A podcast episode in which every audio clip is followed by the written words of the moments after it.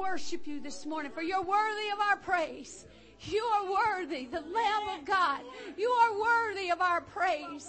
Lord, we worship you with all our heart, our soul, our mind, our strength. We give you praise and glory. Lift up your hand and just say, I love you, Lord. I love you this morning. Your presence. I need your presence in every area of my life. I need your presence. I need you. Just say, I need you, Lord. I need you. I need you, Lord. I need you, Lord. I need you. I need you. I need you, Lord. Yes. I need you, Lord. Need you, Lord. Holy Spirit, you're welcome. You're welcome in this place. You're welcome in this church. You're welcome to have your way. Speak to us today. Holy Spirit, you are the teacher. Ask you to teach our hearts. Teach us, guide us. Your rod and your staff comforts us. Your word is a guide, a lamp to our feet and a light for our path. Thank you, Lord. Make your word plain this morning. Make the complex simple. As we hear your word this morning, we declare that our hearts are open and our minds are alert and we're ready to receive the implanted word and we declare a hundredfold return and all that shall be planted in the house of God today. We bless you. We honor you. Today is Palm Sunday, so let's just lift up our palms, lift up our hands before the Lord and say, Hosanna in the highest. Hosanna, Hosanna, Hosanna in the highest. Blessed is the King who comes in the name of the Lord. You are the King of Kings and you are the Lord of Lords. You are Jesus, the Son of God, the Messiah, the Lamb of God who's taken away the sins of the world, the Lion of the tribe of Judah. You're the lily in every valley and we worship you this morning. We glorify you. We acknowledge you as the King over our lives. The King over absolutely everything. You are the King over this church. You are the king over our jobs. You're the king over our families. You're the king over absolutely everything. We relinquish any, any place where we've sat on the throne. We get off of it this morning. We say, Jesus, have a seat. We love you and we bless you. We honor you in the mighty name of Jesus. Everybody shout amen this morning. Amen. Come on, say it again. Say hallelujah. Hallelujah. Hallelujah. Glory. Glory, glory. Would you turn and greet us? That's our theme for the entire year. So you want to just keep that on your wrist. You just remind yourself, God's called me to bear fruit. That I'm supposed to be bearing fruit. Amen. And uh, we'll talk a little bit about, more about that in the message. But everyone's got your welcome packet at this time. All right. If you're here for the very first time, um, on the inside of your welcome packet, there is a, a, connection card. If you would just pull that out, you're going to find an offering envelope and a connection card. Two of these little items right here. Just set the envelope to the side. We're going to receive our offering at the end of service. But if you would, at this time, you're here for the very first time, we'd like for you to just fill out what we call a connection card so that we have your information and a record of you being here. And if you would, just hold on to it until the end of service. And we're going to receive our, when we receive our offering at the end of the service, you can just slip it in the basket at that time. But hold on to it because we have some more information for you um, right before service is over for you to add to that card just in case. All right. Well, let's look at our announcements for this morning. Um, very few. We uh, we had a wonderful time Friday night at the movie. Breakthrough. Was it everything I said, y'all, or what? How many of you cried? Tell the truth. Raise your hand. I saw it for the second time and I cried. it was so good when she's saying, "I don't understand. I don't understand." When she said that, I'm the man. Can you, who can identify with that? Who's been through something where you say, I don't understand. I don't get this. I don't understand this. But how many of you, God helped you through it? Still may not understand. I like the old song that says, we'll understand it better by and by. By and by when the morning comes. Amen. We will, how does that go? By and by when the morning comes. All the saints of God are gathered home. We'll tell the story of how we've overcome and we'll understand it better by and by. Those old hymns, I'm telling you, there's nothing to minister to you like those old hymns. Amen. So praise the Lord. Um, the movie was amazing. Can y'all help me to appreciate Minister Murray for making sure that we all went? He just gave a Pope wave. He just gave a Pope wave. Yeah. So we do appreciate you. Honey, we, what's that? Oh yeah, he. I told him. I said, "Why did you say that? Now you got to take everybody to Disney World." He said it was just a joke. I'm like, "Well, you're gonna be the one to tell him, not me." Yeah, that's true. That's true. That is true. That is true. I would, I would really like to go on a church trip to the Ark in Kentucky. The Ark experience.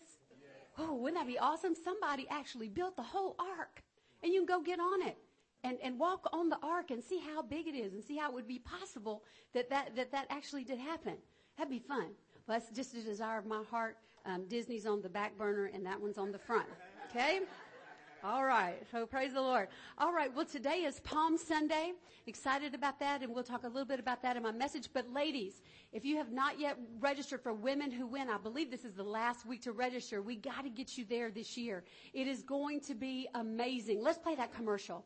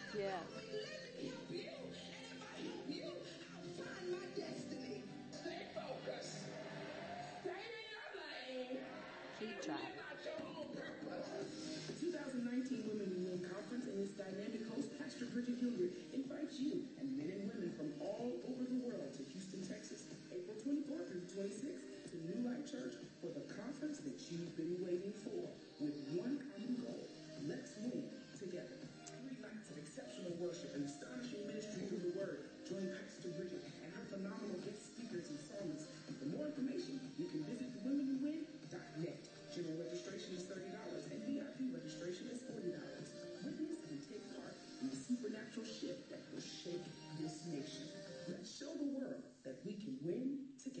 All right, ladies, you do not want to miss this conference this year. We've been praying every morning on the prayer call about this conference, and I just believe that God is going to do something phenomenal. I know there'll be an impartation of faith because that's what that's what they do. Amen. Is, is they are a, a, a assign, their assignment is to teach people to use their faith and to win in life through using your faith. Amen.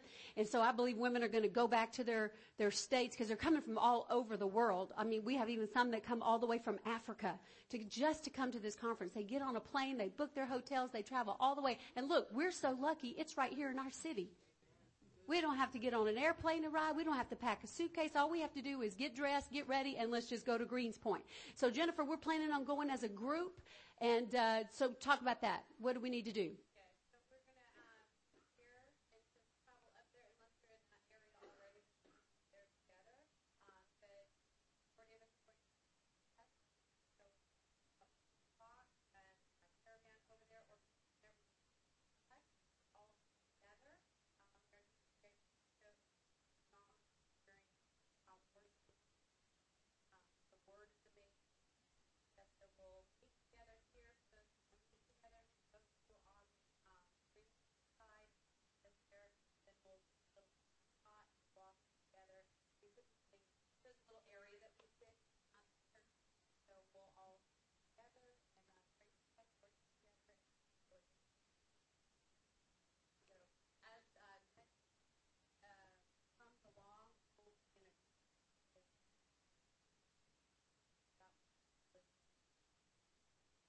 Okay, so anyone who has not signed up yet, should they see you today after church?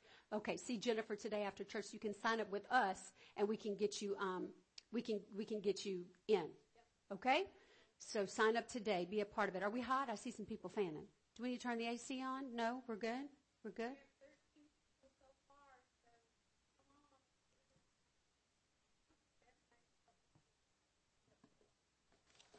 All right. Well, this is one of the most exciting times of, uh, of any Sunday that we do, and that is when we graduate people from Firm Foundation. So would y'all help me to congratulate Pastor Carolyn? Would you come on up? Pastor Carolyn teaches Firm Foundation on Sunday mornings, and it is just phenomenal. It gives you a, a foundation in God's Word. Jesus said the wise man digs deep and builds his house on the word. He said, he said, that's the man who hears these sayings of mine and does them. So that is, that is the person who is a wise man who, who builds his house on the rock. And when the storms come and when the water beats against that house, he says that it will stand for it's well built on the rock. And so that's what Pastor Carolyn does. She teaches firm foundation, the principles that we live on. She teaches those every Sunday morning at 9.30-ish important. Amen. So you come to leadership development so that you can learn what your spiritual gifts are. We're going to give you a spiritual giftings test so that there's no wrong answers. You'll find out what your spiritual gifts are and how to use them in the church. That's what God called the church to do. Amen. Amen. Praise God. All right. Well, y'all ready for the word? All right. Let's get started. Everybody got your note sheet? We're going to honor the word right now and, just honor that the, the, the logo, logos, the written word, and also the Rhema word is going to be coming across the pulpit this morning. You know what? You ought not miss one Sunday where the word is coming across the pulpit to you because God makes it, He custom tailors every message for everybody. So it's like just for you. You'll hear a part and somebody else will hear, hear a part that's meant just for them. But this is, this is God's word. It's alive. It's powerful. It's sharper than any two-edged sword. It's, it's, it's the only thing that's able to get between your soul and your spirit. There's no other spiritual nourishment. Just like our body requires food, you have to have certain nutrients. I heard about a lady who had a surgery, had that gastric bypass surgery on her stomach, and she didn't eat for like a, a like a couple of days. She didn't have anything. And uh, it caused her stuff to get so off. The chemicals in her body got so off that she couldn't walk. She couldn't make her mouth talk and say what she wanted to say. So, so how many of you know natural nutrients are important? Spiritual nutrient is just as important.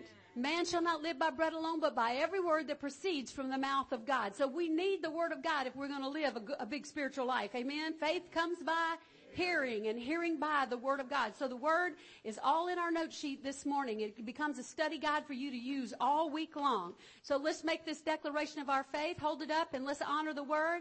Say the spirit of the Lord is upon me because he has anointed me to hear and apply his word. I'm about to know better so that I may do better, have better, and be better. I am becoming everything God has destined me to be. I am becoming everything the devil fears I'll be. I'm becoming everything the haters say I could never be. So after today, I will never be the same. In Jesus' name, come on, slap three people high five and say it's about the Father's business.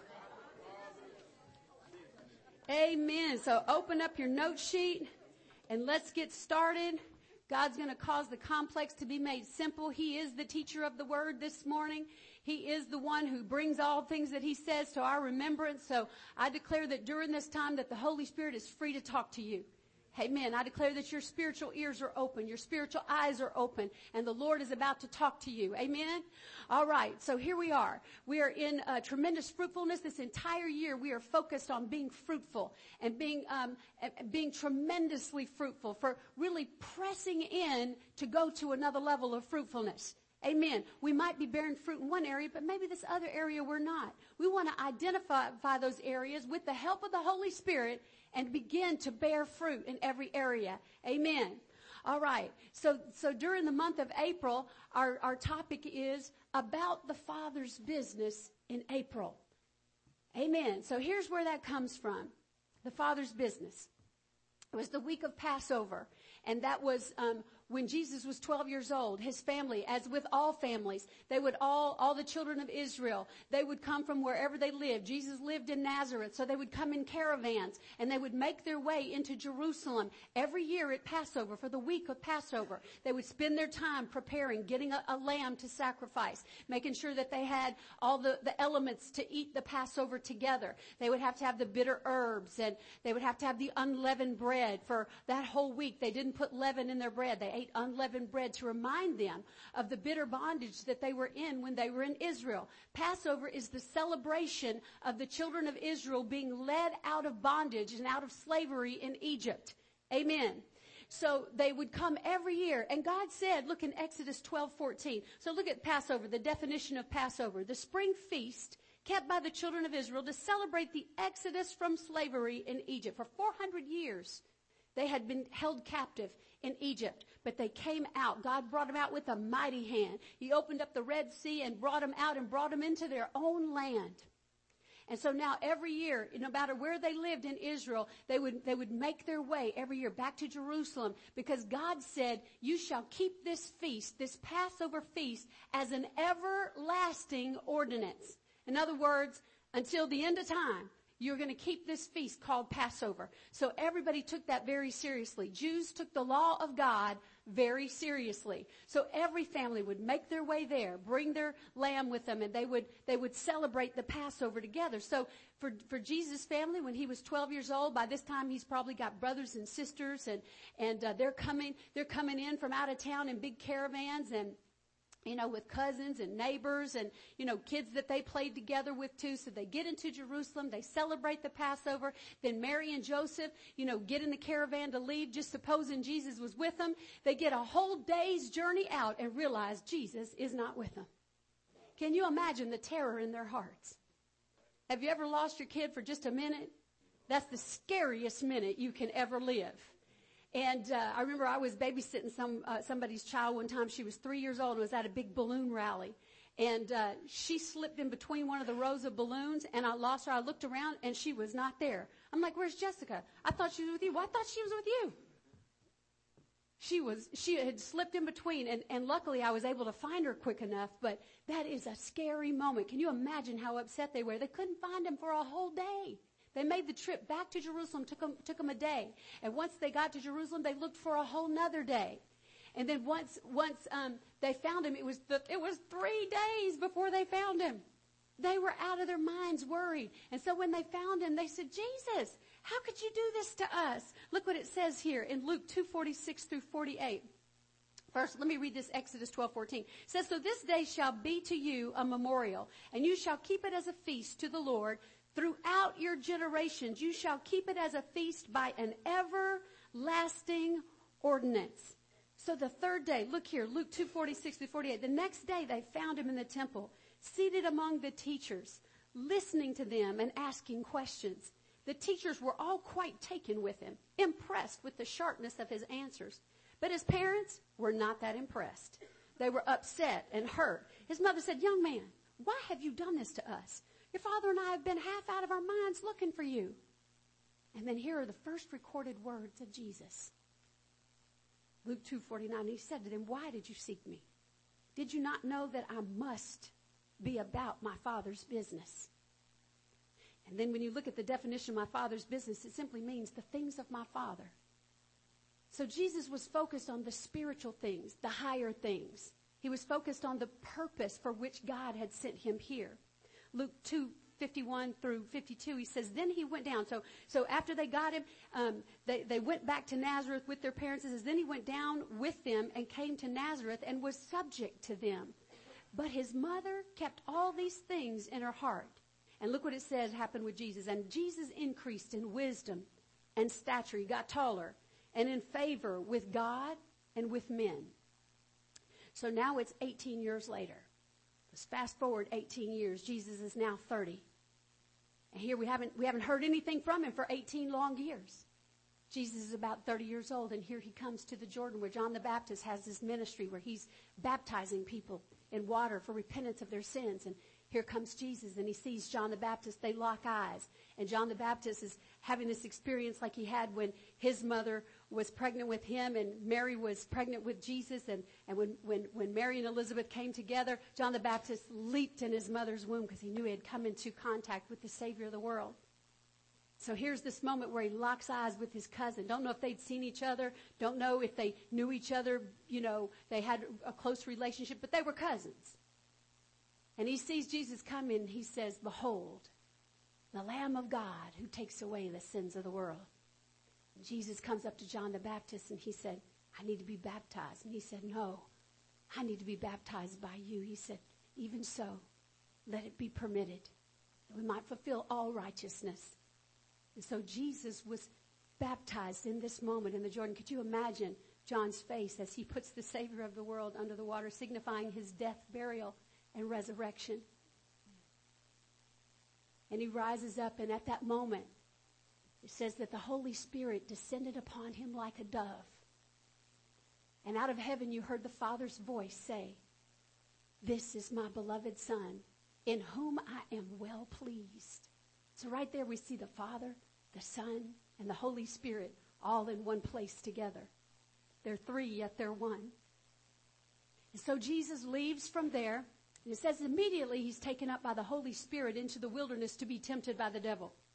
And we know that he was tempted there for 40 days and 40 nights. We know that Adam was tempted in the garden and couldn't handle it. But Jesus was 40 days in the wilderness and he was victorious over Satan. He fought him with the word. Every time he came with a thought that was against the knowledge of God, he'd say, It is written. Finally, he said, Get him out of here.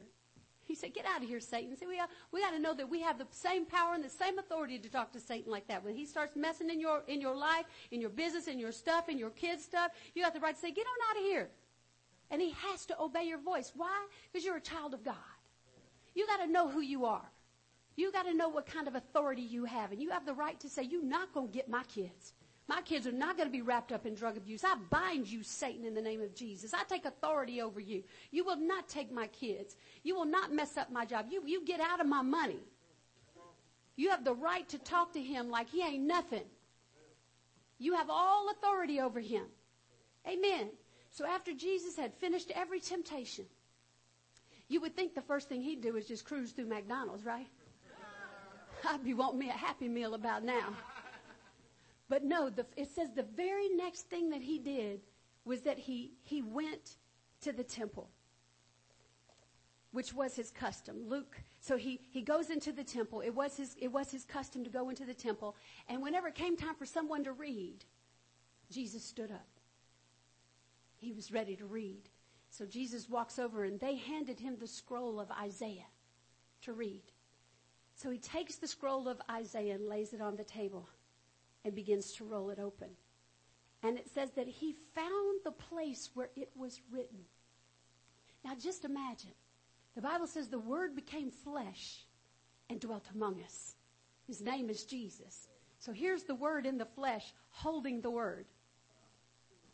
And he rolls it open and he finds the place where it's talking about him. Of course, the whole thing is talking about him. Old Testament and New Testament. But this this is so important right here where he says in Luke 4, 18 through 19, he says, the Spirit of the Lord is upon me. See, he understood his mission. Even at 12 years old, I must be about my father's business. Now that he's 30, he understands even more. He grew in wisdom and stature and favor with God and with man. He knows even more now. I'm here on a mission. God's called me to do. He sent me here to do some specific things. The Spirit of the Lord is upon me because He has anointed me to preach the gospel to the poor. He has sent me to heal the brokenhearted, to proclaim liberty to the captives and recovery of sight to the blind, to set at liberty those who are oppressed, to proclaim the acceptable year of the Lord. Then he rolls the scroll closed, hands it back to the attendant, walks over and sits down, and everyone's looking at him, waiting for him to comment on the scriptures because it was his turn to read and to comment on the scripture. When he sat down, he said, Today, in your hearing, this scripture is fulfilled. Everybody's like, Oh, yeah, yeah. Wait a minute. Ain't that Jesus? That Joseph's son, isn't that Mary's son, Jesus? Hold on, what this this scripture is talking about the Messiah. Can this be fulfilled?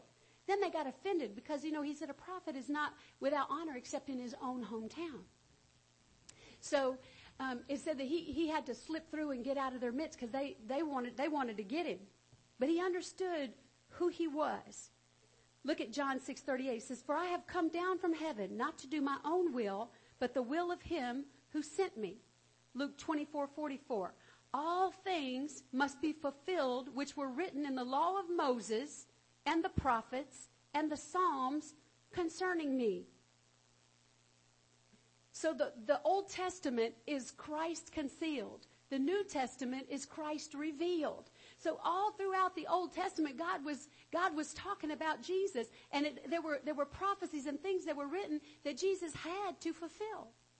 And so now fast forward 21 years after that day when he was 12 years old, it's Passover week again.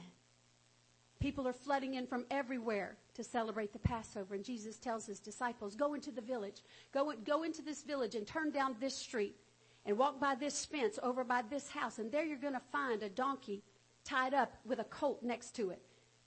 Get them and bring them to me. And if anybody asks you what you're doing, just say the master has need of them. So they went and they found the donkey and the colt exactly like he said. Why? Because it said it in scripture long before Jesus was ever born. So they went and got the donkey and the colt and they brought it to him and, and he got on that donkey and then he went into the city of Jerusalem where everyone was going in to get ready to celebrate the Passover. So this was a special Passover because this is the Passover where the Messiah comes in and makes his triumphal entry into Jerusalem, which scripture had said for years and years would happen. And many people said, Hosanna, blessed is the King who comes in the name of the Lord. Many of them thought for a moment, this, this could be him. But they were expecting someone who'd come in and overthrow the Roman government, who had taken over Jerusalem, who had taken over Israel. They wanted someone to come and free them from all this that was going on. But Jesus came to be the Savior first. Before he didn't recognize him. Some recognized him for a moment, but then, but then they didn't. But hundreds of years before that Palm Sunday, it was written that this would happen. Zechariah 9 9. Rejoice greatly, O daughter of Zion. Shout, O daughter of Jerusalem, behold, your king is coming to you, and he is just and having salvation, lowly and riding on a donkey, a colt, the foal of a donkey. So that was written in Zechariah hundreds of years before Jesus was even born, but he fulfilled it. He knew it was his mission.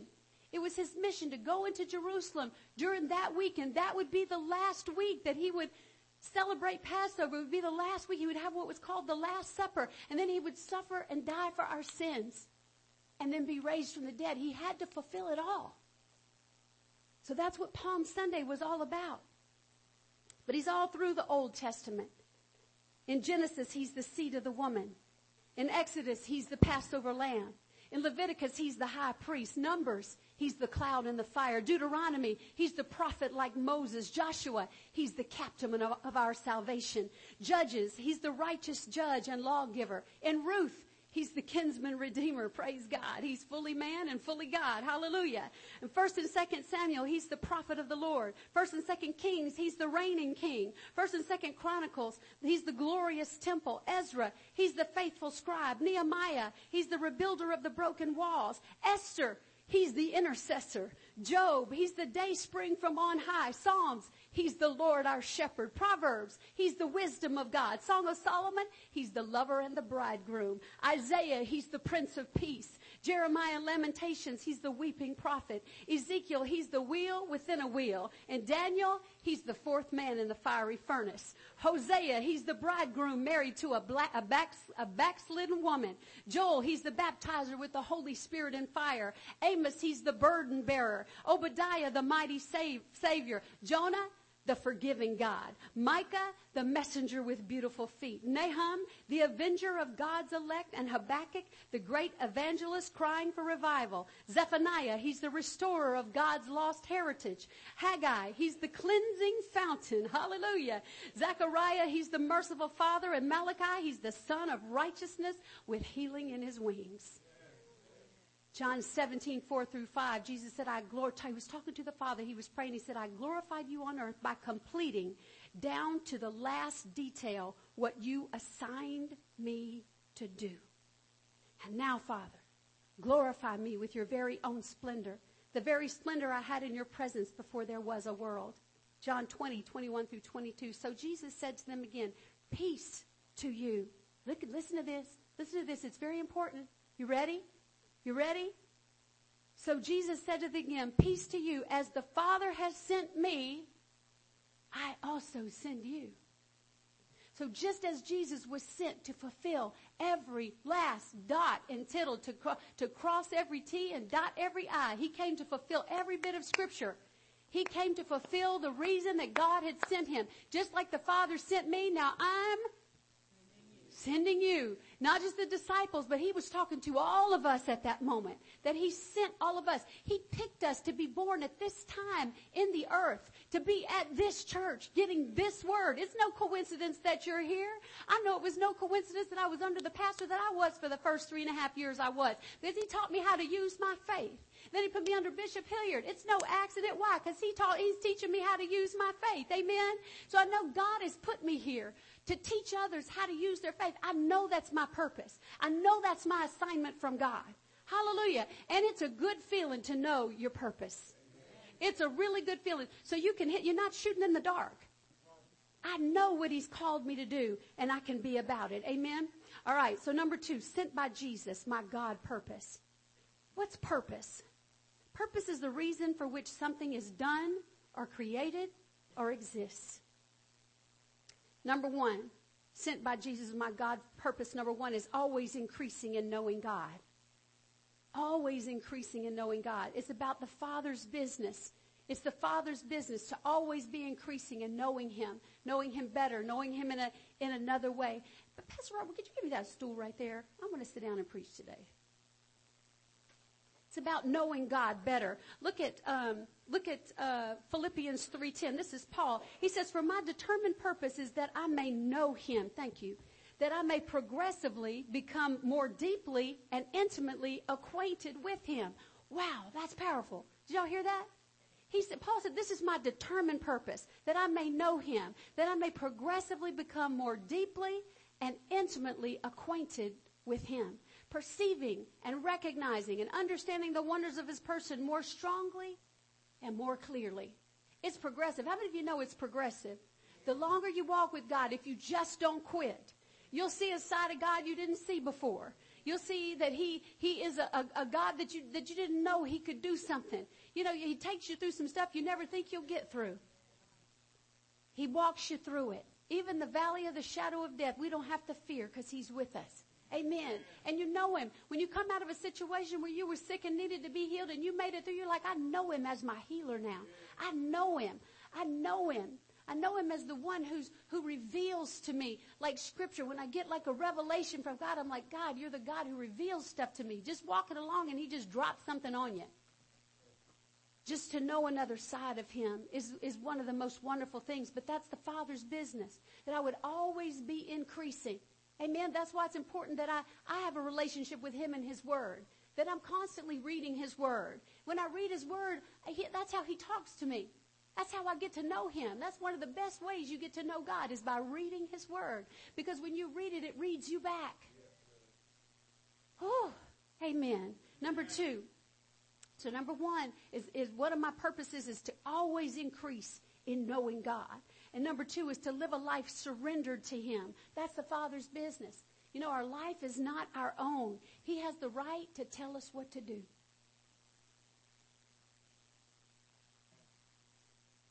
Let that sink in for just a minute. Because, you know, I can't just decide I'm going to do this or I'm going to do that. You know, it has to line up with His Word. I have to put, you know, the thing about Jesus is that He had things in the right priority. God's got to be first and decisions that I make, places that I go, things that I do. It all is based on that, that one, that relationship with God. What does His Word say about this? Surrender to Him. He has the right to tell me what to do. Look at this Romans 12, 1 through 2. So here's what I want you to do. God helping you. Take your everyday ordinary life. You're sleeping, eating, going to work, and walking around life. Come on, everything you do every day. And place it before God as an offering. Embracing what God does for you is the best thing you can do for Him. Don't become so well adjusted to your culture that you fit into it without even thinking.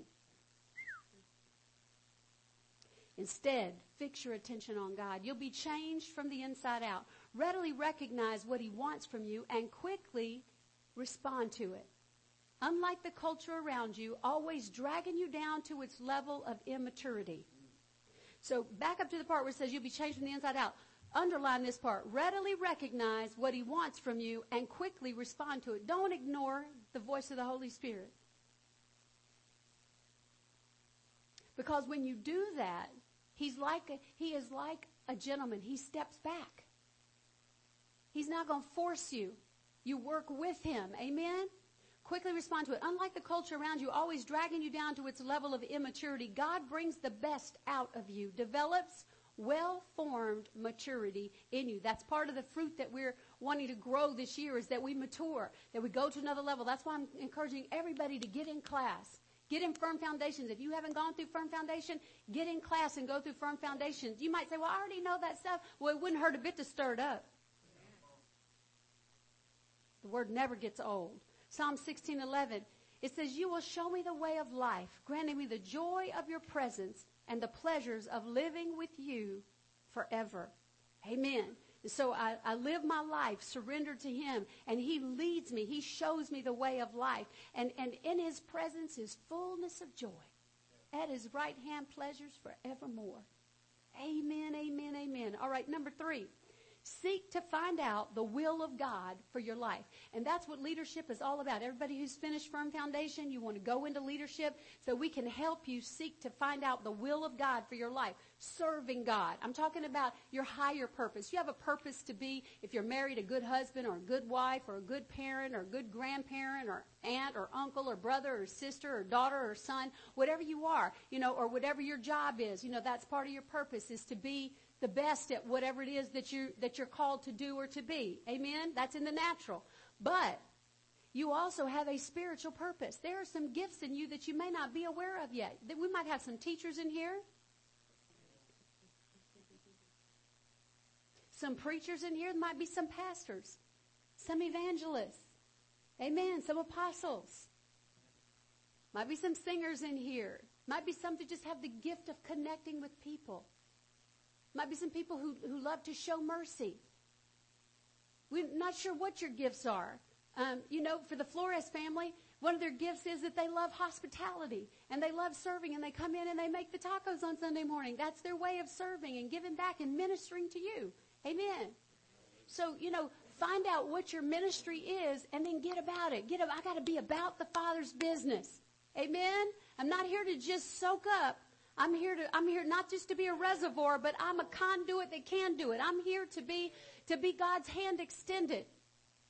Amen. And that's what the church is all about. Is, is finding your God purpose and serving. Ephesians 2.10, it says, for we are God's masterpiece. I love that. Turn to your neighbor say, you're a masterpiece. He has created us anew in Christ Jesus. Look at this. For we are God's masterpiece. He has created us anew in Christ Jesus so we can do the good things He planned for us long ago. Just like He told Jeremiah, He said, before you were in your mother's womb, I knew you.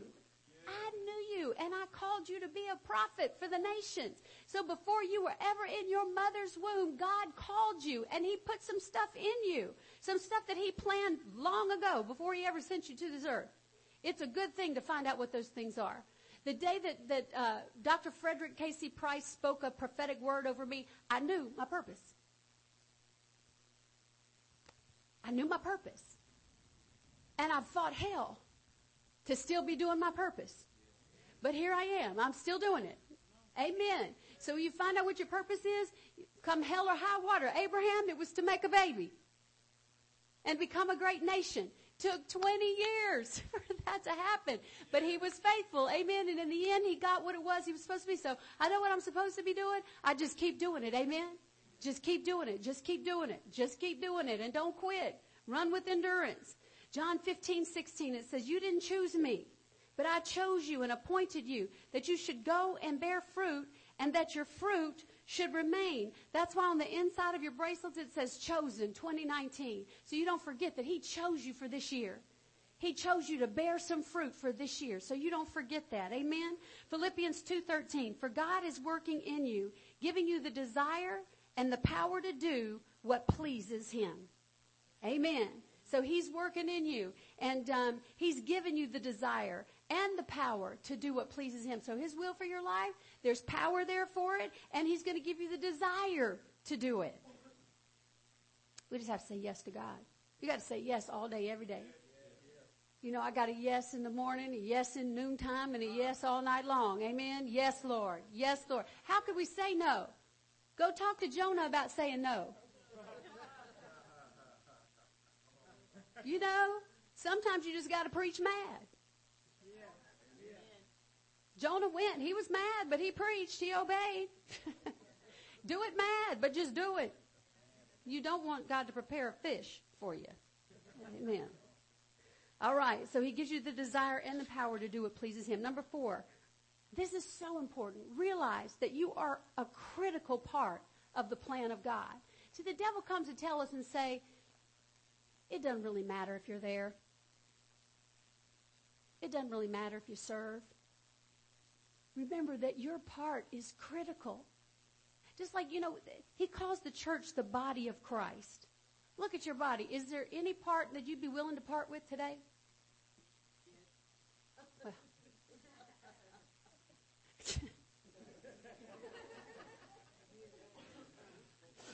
you are hilarious. She said, "You asked." I'm just saying. No, but I'm but but I'm just saying.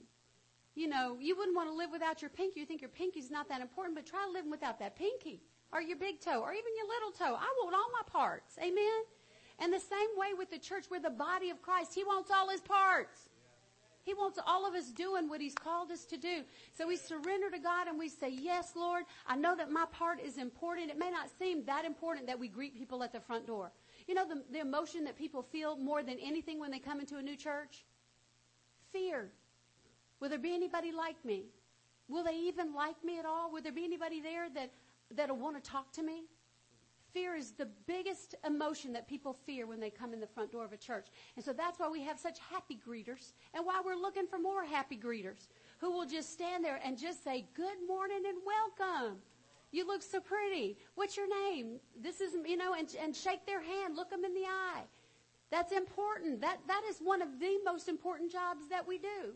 So listen, as y'all get, get a, a, download from God today, talk to Jennifer about where she can plug you in. She's got nine, she tries to do everything herself. She would run and greet and do the PowerPoint and do the children and cook tacos. She would do it all if we let her. But, but it's not meant for her to do it all. It's meant for her to make sure there's plenty of enough people to do it. But she's so faithful to stand in the gap. Lord knows I can't wait to see her mansion in heaven because she's so faithful to stand in the gap. She's so faithful to do whatever needs to be done and make sure that I don't have to worry about it. Amen. So I'm asking y'all, take some off of her and just step up and serve in any way that you can. Amen. Everybody say amen. amen. All right. Praise the Lord. Let me see where I was right here. Yeah. 1 Corinthians 12, 18. But now God has set the members, each one of them in the body just as he pleased. So God set you here. He set you in the body of Christ in this place, in this church. So it's pleased him to set you here. So you've got a, a purpose and a destiny to begin to let God pour out through you. He did not, he's not pouring in so that it can just be a reservoir and you can just get full. That's called the Dead Sea in Israel, there's a place called the Dead Sea where water runs in, but it doesn't run out. Do you know that nothing lives in the Dead Sea? You can float on the Dead Sea. You can't even make yourself drown in the Dead Sea because it's so thick with um, uh, salt that it's it's you you can't make yourself even sink. Have y'all heard about the Dead Sea? Raise your hand if you've heard about it. Yeah, the Dead Sea is over there in Israel. And, and it's because water flows in, but it doesn't flow out. Water that's not moving becomes stagnant. So you don't want to be stagnant. Stagnant water is gross. Stagnant water is gross. So we want to be not a reservoir, but we want to be a place where God can flow out. And there's a joy that comes with it that you'll miss out on in your life that you cannot get any other where. Lord, I'm submitted to you. I am serving you. I'm here serving people, but God, you're the one. I'm serving as if every person were, was you. We serve as unto the Lord. Everything that we do, we do it with excellence. We give it our best. He says, whatever your hand finds to do, do it with all your might. Amen. So we're submitted to Him. I'm surrendered to you. I want to fulfill everything that you've called me to do. Jesus said in Matthew 16, 18, on this rock I'll build my church, and the gates of hell shall not prevail against it. So every issue, Every problem that I go through, it's an opportunity for God to be glorified. You know that our life is the stage where God gets glory? When God sees you going through a problem, He says, Oh, good, this is where I do my best work. Right here is where I'm going to show up and show out. When, you know, it's because, you know, Daniel was in the lion's den that we hear that God delivered him. Amen? Because there was a, an opportunity for Shadrach, Meshach, and Abednego to be thrown into a fiery furnace that we see that he got in and walked around the fire with him. There's a problem. There's a problem where they were going to kill all the Jewish people. That's why we know about Esther. That's why we know about her because there was a problem. There was an issue that they were sent to overcome. Amen. And God was with them in it. So when you find yourself in an issue, you find yourself in a problem, you say, come on, God, let's do this. Amen.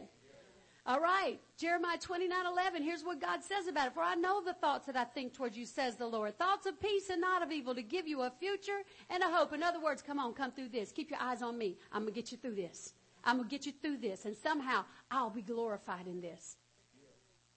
Decide. I have decided to follow Jesus. No turning back.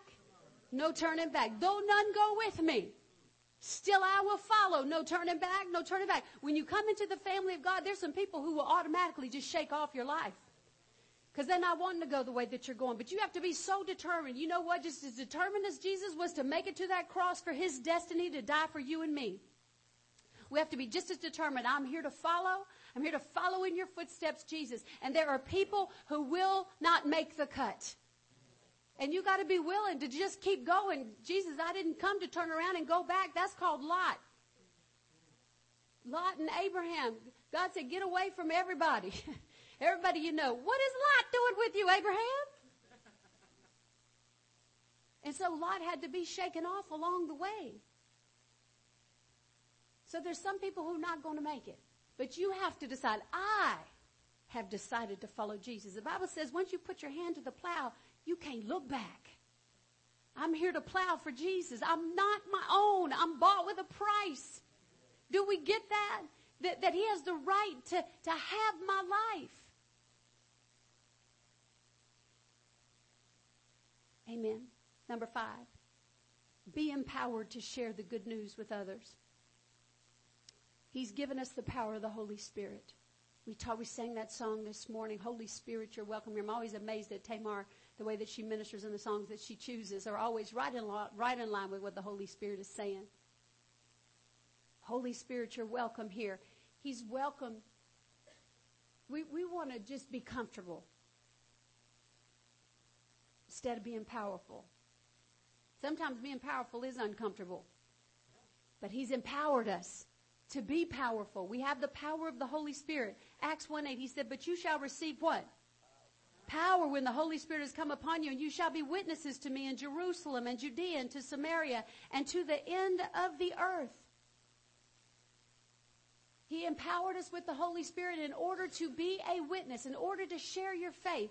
You know, for me, I share mine all the time. I share what Jesus did for me. You know, I was 31 years old when I knelt down in my closet and I just said, I'm through running.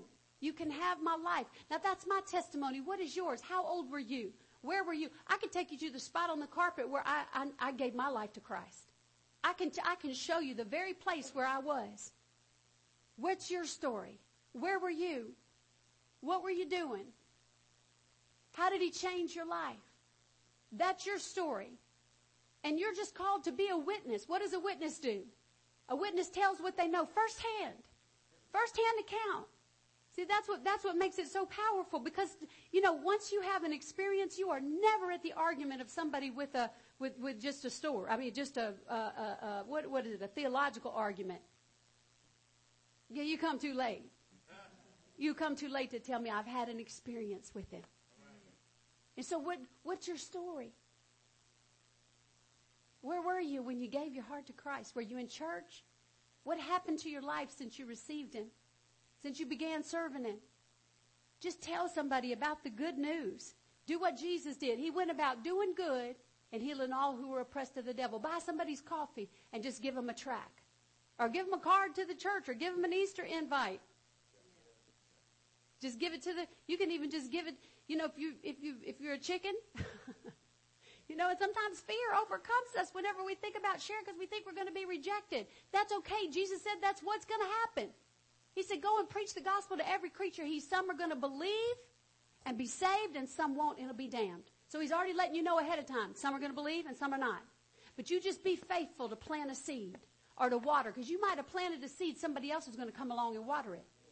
You just have to know there's power in it. I'm not ashamed of the gospel of Jesus Christ. It is the power of salvation. So if you're chicken, then just give the card to the to the clerk at Starbucks or wherever you are and say just I'm paying for their coffee, just give this to them. Be creative. It's your ministry. We each have a ministry. Amen. All right, where are we? Uh, John 14, 12. We're almost done. The message Bible says, the person who trusts me will not only, will not only do what I'm doing, but even greater things because I, on my way to the Father, am giving you the same work to do that I've been doing. You can count on it. Wow. That's powerful. Jesus went about doing good and healing all who were oppressed of the devil. We got good news. Philippians 2:15 it says live clean innocent lives as children of God, shining like bright lights in a world full of crooked and perverse people. People might be crooked and perverse, you just shine even brighter. Amen.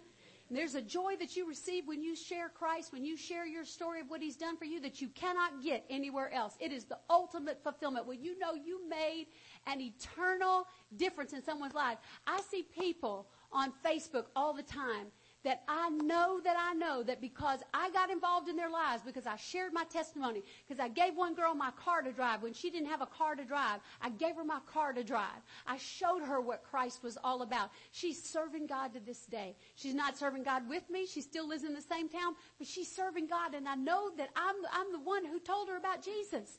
I'm the one who led her to Christ. I prayed with her. I, I prayed with people on my living room floor. They, they, they fell out in the Holy Spirit right on my living room floor, but I got them saved. Amen. And I see them on Facebook and I see them living their lives. I'm like, yes. Even after all these years, man, there's a joy that comes with that you can't get anywhere else. Amen. So Jesus had sent 70 people out. He gave them power over unclean spirits. He gave them, said, go use my name. Freely you've received, freely give. You know, your testimony can be like the man who was blind. He said, I don't know anything else except that once I was blind and now I see. You can preach a real simple message. Amen. All right. So Luke 10, 17. Then the 70 returned with joy saying, Lord, they returned with what? Joy. They returned with joy saying, Lord, even the demons are subject to us in your name. Luke 14, 23, Jesus said, go out into the highways and the hedges and compel them to come in that my house may be filled. Matthew 28, 19, go therefore and make disciples of all nations, baptizing them in the name of the Father and of the Son and of the Holy Spirit, teaching them to observe all things that I have commanded you. And Proverbs 11:30 says the fruit of the righteous is a tree of life. Come on, it's bearing fruit. And he who wins souls is wise. You know, just say, God, I know you put me here to win souls. Make me wise. He says, any of, any of us who ask for, anybody who asks for wisdom, he said, let him ask the giving God. Anybody who want, lacks wisdom in an area, let him ask the giving God who gives liberally to all without reproach. He'll give you wisdom to be a soul winner. Amen. Now look, we have all these left over. All these, plus there's a, a big stack back there and another stack up front. Invite people to come on Easter Sunday. That's what these are for. They've all been anointed with oil. I believe they carry the power of the Holy Spirit on the very paper. Amen. If Paul could put his anointing on, on handkerchiefs, I believe the anointing goes on the actual paper. Amen. So invite people. Just invite them. Jesus said the fields are already white for harvest. They're already ready. Don't be afraid of them. Don't be afraid. Don't be afraid of their faces. Amen. Father, we thank you for your word.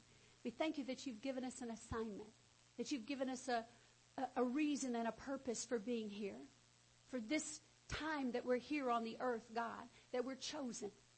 We've been chosen by you, anointed, appointed, and set here, set, scheduled for the earth in this year. So, God, we just ask you to help us to bear fruit. Let our fruit remain. God, that we're about your business, that we're aware of it, that you make us aware of it. Lord, Holy Spirit, we ask you to fill us right now. And just lift up your hands, everybody in the room. Say, Holy Spirit, fill me.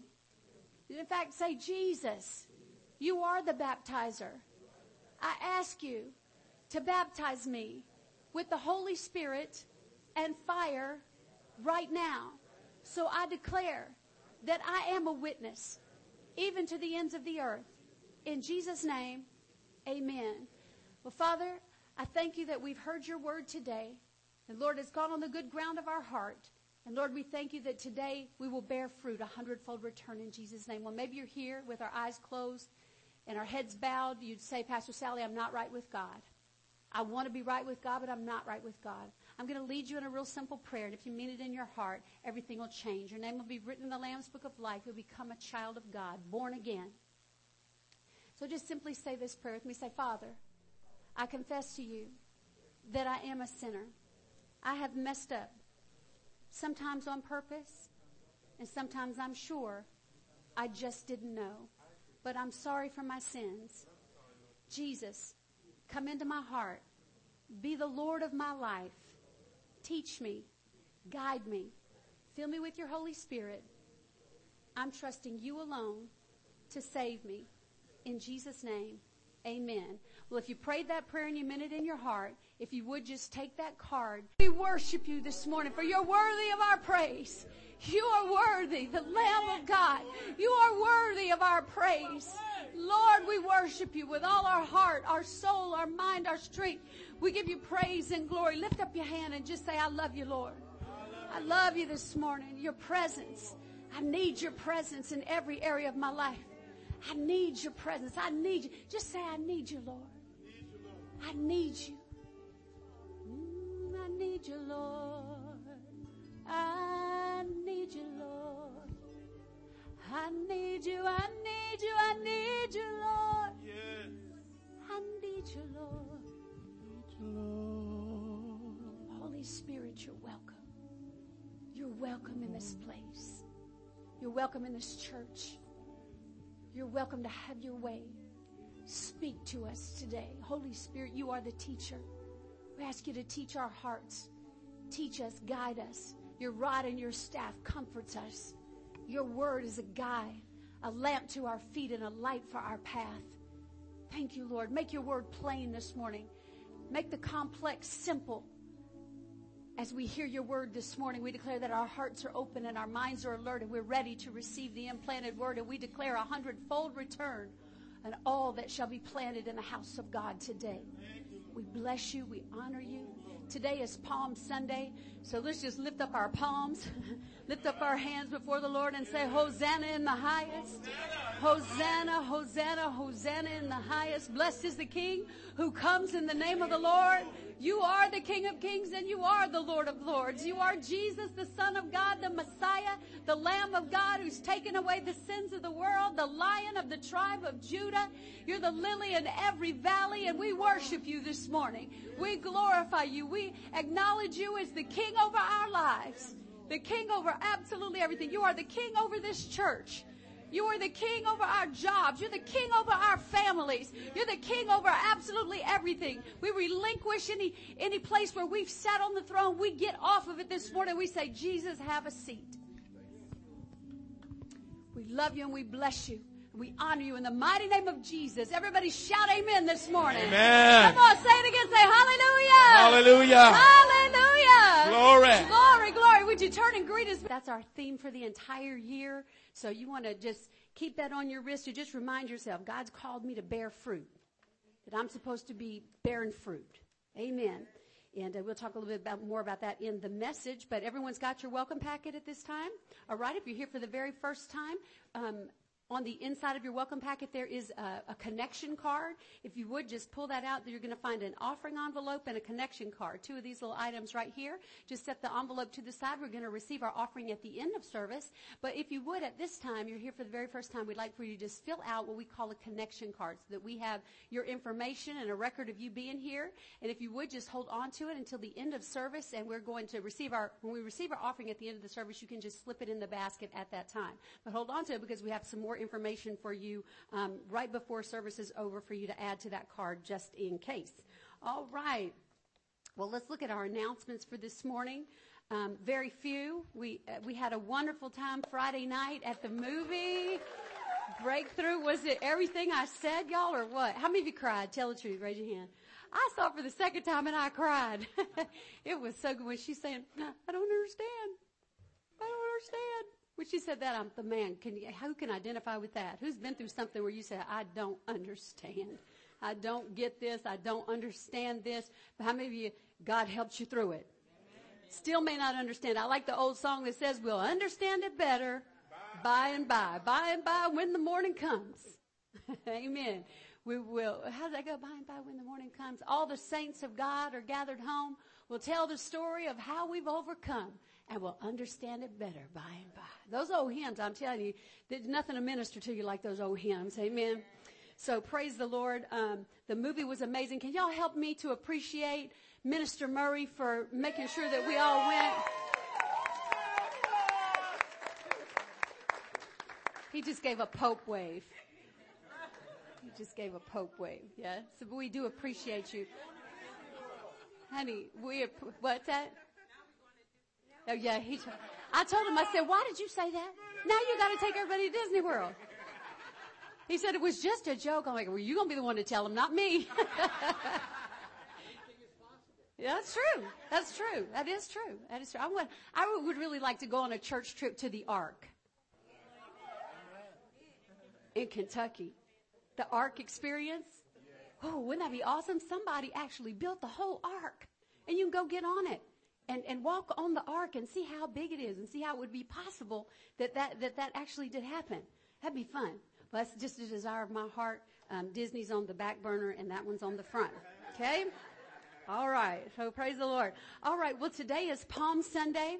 Excited about that, and we'll talk a little bit about that in my message. But ladies, if you have not yet registered for Women Who Win, I believe this is the last week to register. We got to get you there this year. It is going to be amazing. Let's play that commercial.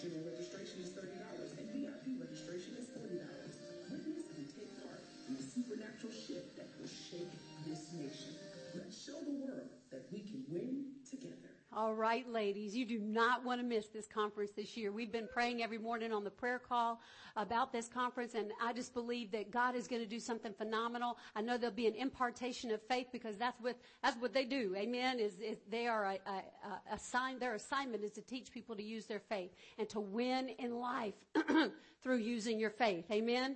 And so I believe women are going to go back to their their states because they're coming from all over the world. I mean, we have even some that come all the way from Africa to just to come to this conference. They get on a plane, they book their hotels, they travel all the way. And look, we're so lucky. It's right here in our city. We don't have to get on an airplane to ride. We don't have to pack a suitcase. All we have to do is get dressed, get ready, and let's just go to Greenspoint. So Jennifer, we're planning on going as a group. And uh, so talk about that. What do we need to do? Okay, so we're gonna um here and to travel up there unless you're in that area already. They're together. Um, but majority of us are going to test. So talk and a caravan over there or there test all together. Um, they're going to show song during um worship. Um, the word is the main that there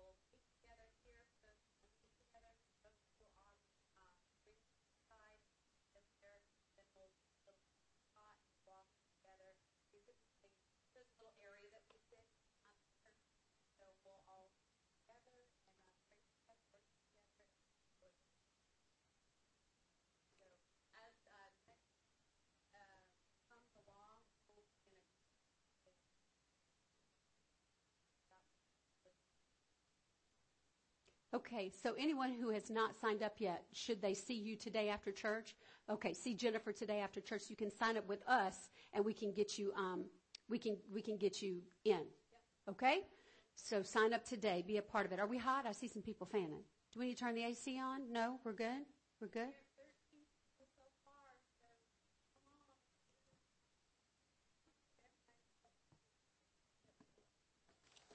All right. Well, this is one of the most exciting times of, uh, of any Sunday that we do, and that is when we graduate people from Firm Foundation. So would y'all help me to congratulate Pastor Carolyn? Would you come on up? Pastor Carolyn teaches Firm Foundation on Sunday mornings, and it is just phenomenal. It gives you a, a foundation in God's Word. Jesus said the wise man digs deep and builds his house on the Word. He said, he said that's the man who hears these sayings of mine and does them. So that is, that is the person who is a wise man who, who builds his house on the rock. And when the storms come and when the water beats against that house, he says that it will stand for it's well built on the rock. And so that's what Pastor Carolyn does. She teaches firm foundation, the principles that we live on. She teaches those every Sunday morning at 9.30-ish important. Amen. So you come to leadership development so that you can learn what your spiritual gifts are. We're going to give you a spiritual giftings test so that there's no wrong answers. You'll find out what your spiritual gifts are and how to use them in the church. That's what God called the church to do. Amen. Amen. Praise God. All right. Well, y'all ready for the word? All right. Let's get started. Everybody got your note sheet? We're going to honor the word right now and, and just honor that the, the, the logo, logos, the written word, and also the Rhema word is going to be coming across the pulpit this morning. You know what? You ought not miss one Sunday where the word is coming across the pulpit to you because God makes it, He custom tailors every message for everybody. So it's like just for you. You'll hear a part and somebody else will hear, hear a part that's meant just for them. But this is, this is God's word. It's alive. It's powerful. It's sharper than any two-edged sword. It's, it's, it's the only thing that's able to get between your soul and your spirit. There's no other spiritual nourishment. Just like our body requires food, you have to have certain nutrients. I heard about a lady who had a surgery, had that gastric bypass surgery on her stomach, and she didn't eat for like a, a like a couple of days. She didn't have anything. And uh, it caused her stuff to get so off. The chemicals in her body got so off that she couldn't walk. She couldn't make her mouth talk and say what she wanted to say. So, so how many of you know natural nutrients are important? Spiritual nutrient is just as important.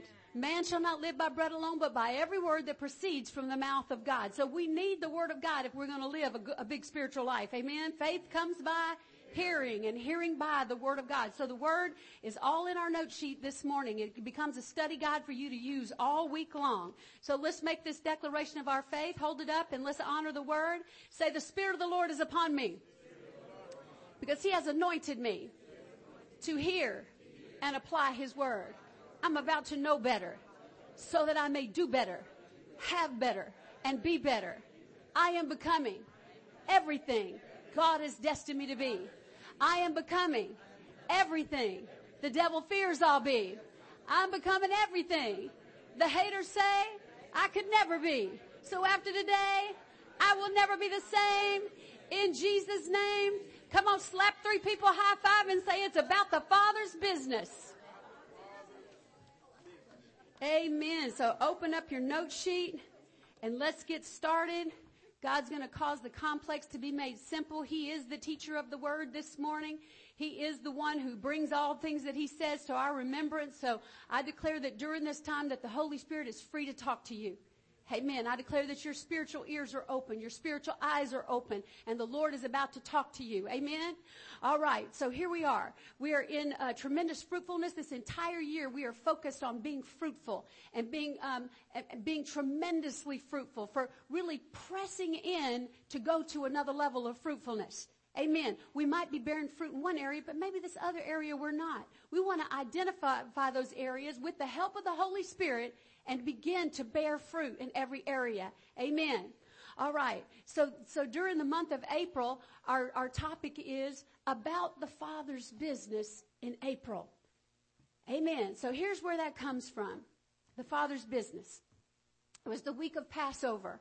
And that was um, when Jesus was 12 years old. His family, as with all families, they would all, all the children of Israel, they would come from wherever they lived. Jesus lived in Nazareth, so they would come in caravans and they would make their way into Jerusalem every year at Passover for the week of Passover. They would spend their time preparing, getting a, a lamb to sacrifice, making sure that they had all the, the elements to eat the Passover together. They would have to have the bitter herbs and they would have to have the unleavened bread for that whole week. They didn't put leaven in their bread. They ate unleavened bread to remind them of the bitter bondage that they were in when they were in Israel. Passover is the celebration of the children of Israel being led out of bondage and out of slavery in Egypt. Amen. So they would come every year. And God said, look in Exodus 12, 14. So look at Passover, the definition of Passover. The spring feast kept by the children of Israel to celebrate the exodus from slavery in Egypt. For 400 years, they had been held captive in Egypt, but they came out. God brought them out with a mighty hand. He opened up the Red Sea and brought them out and brought them into their own land.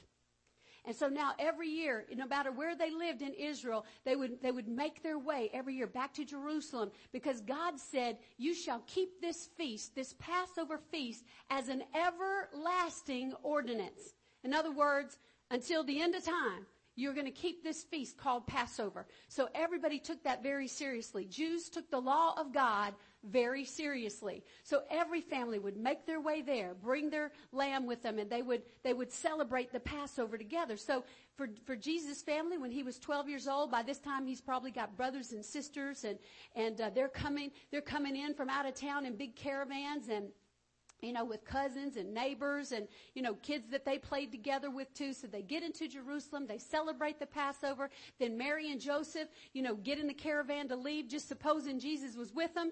They get a whole day's journey out and realize Jesus is not with them. Can you imagine the terror in their hearts? Have you ever lost your kid for just a minute? That's the scariest minute you can ever live. And uh, I remember I was babysitting some uh, somebody's child one time. She was three years old and was at a big balloon rally. And uh, she slipped in between one of the rows of balloons, and I lost her. I looked around, and she was not there. I'm like, "Where's Jessica? I thought she was with you. Well, I thought she was with you." She was. She had slipped in between, and, and luckily I was able to find her quick enough. But that is a scary moment. Can you imagine how upset they were? They couldn't find him for a whole day. They made the trip back to Jerusalem, took them, took them a day. And once they got to Jerusalem, they looked for a whole nother day. And then once, once, um, they found him, it was, the, it was three days before they found him. They were out of their minds worried. And so when they found him, they said, Jesus, how could you do this to us? Look what it says here in Luke 246 through 48. First, let me read this Exodus 12, 14. It says, So this day shall be to you a memorial, and you shall keep it as a feast to the Lord Throughout your generations, you shall keep it as a feast by an everlasting ordinance. So the third day, look here, Luke 2, 46 through 48. The next day they found him in the temple, seated among the teachers, listening to them and asking questions. The teachers were all quite taken with him, impressed with the sharpness of his answers. But his parents were not that impressed.